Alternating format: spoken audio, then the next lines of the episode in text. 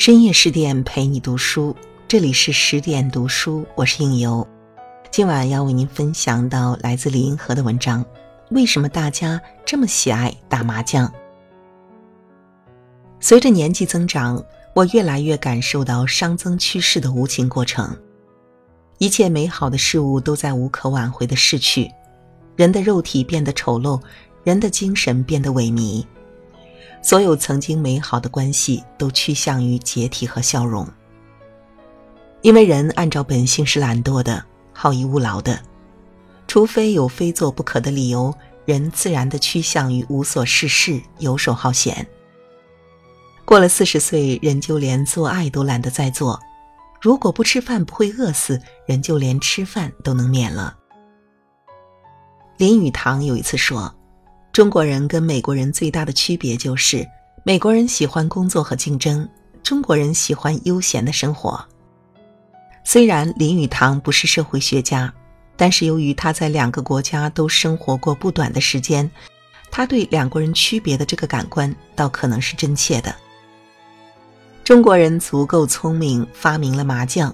它既完全随机又变幻无穷，就是一个大头傻子。都可能碰上一手天胡地胡的好牌，就是一个智商一百八十的机灵鬼，也可能碰上一手十三不靠的烂牌，抓耳挠腮，无计可施。所以麻将真是魅力无穷，就是玩不带钱的，仅仅看概率现象的鬼斧神工，也能感受到它的魅力。如果再带上赢钱输钱，就更加刺激。承受力差的可以玩一毛两毛的。承受力好些的可以玩四块八块的，根本不在乎钱的大富豪还可以玩一万两万的。想行贿官员的也很方便，只要该糊不糊，就可以名正言顺的让受贿人把钱赢走。麻将的设计居然能够精妙到，只要是同一群人玩一次两次有输赢，玩较长一段时间就没有输赢的程度，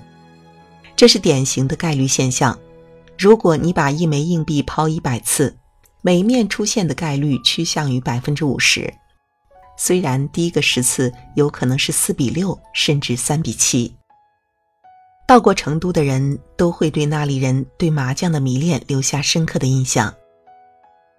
大街小巷到处支起牌桌，男女老少全都如痴如醉，那是全中国人生活的一个微缩景观。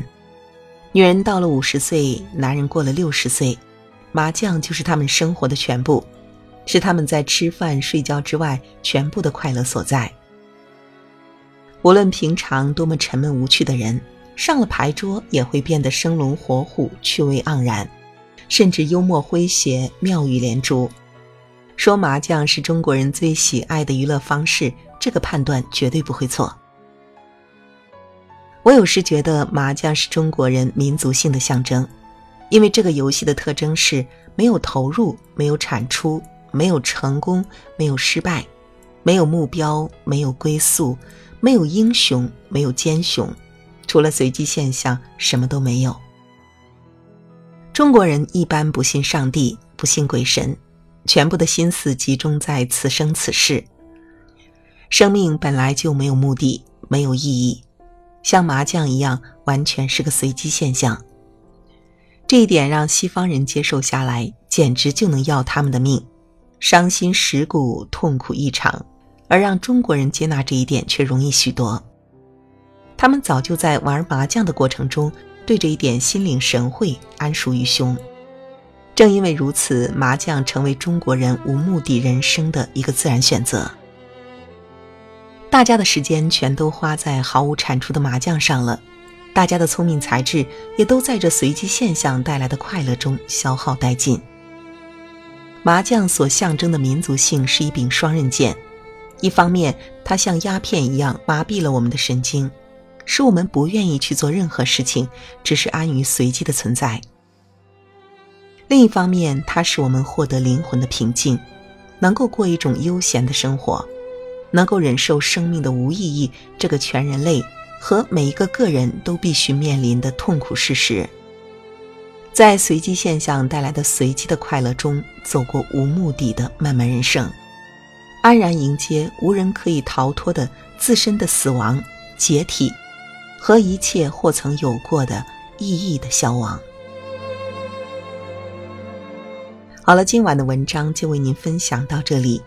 更多美文，请继续关注十点读书，也欢迎把我们推荐给你的朋友和家人，一起在阅读里成为更好的自己。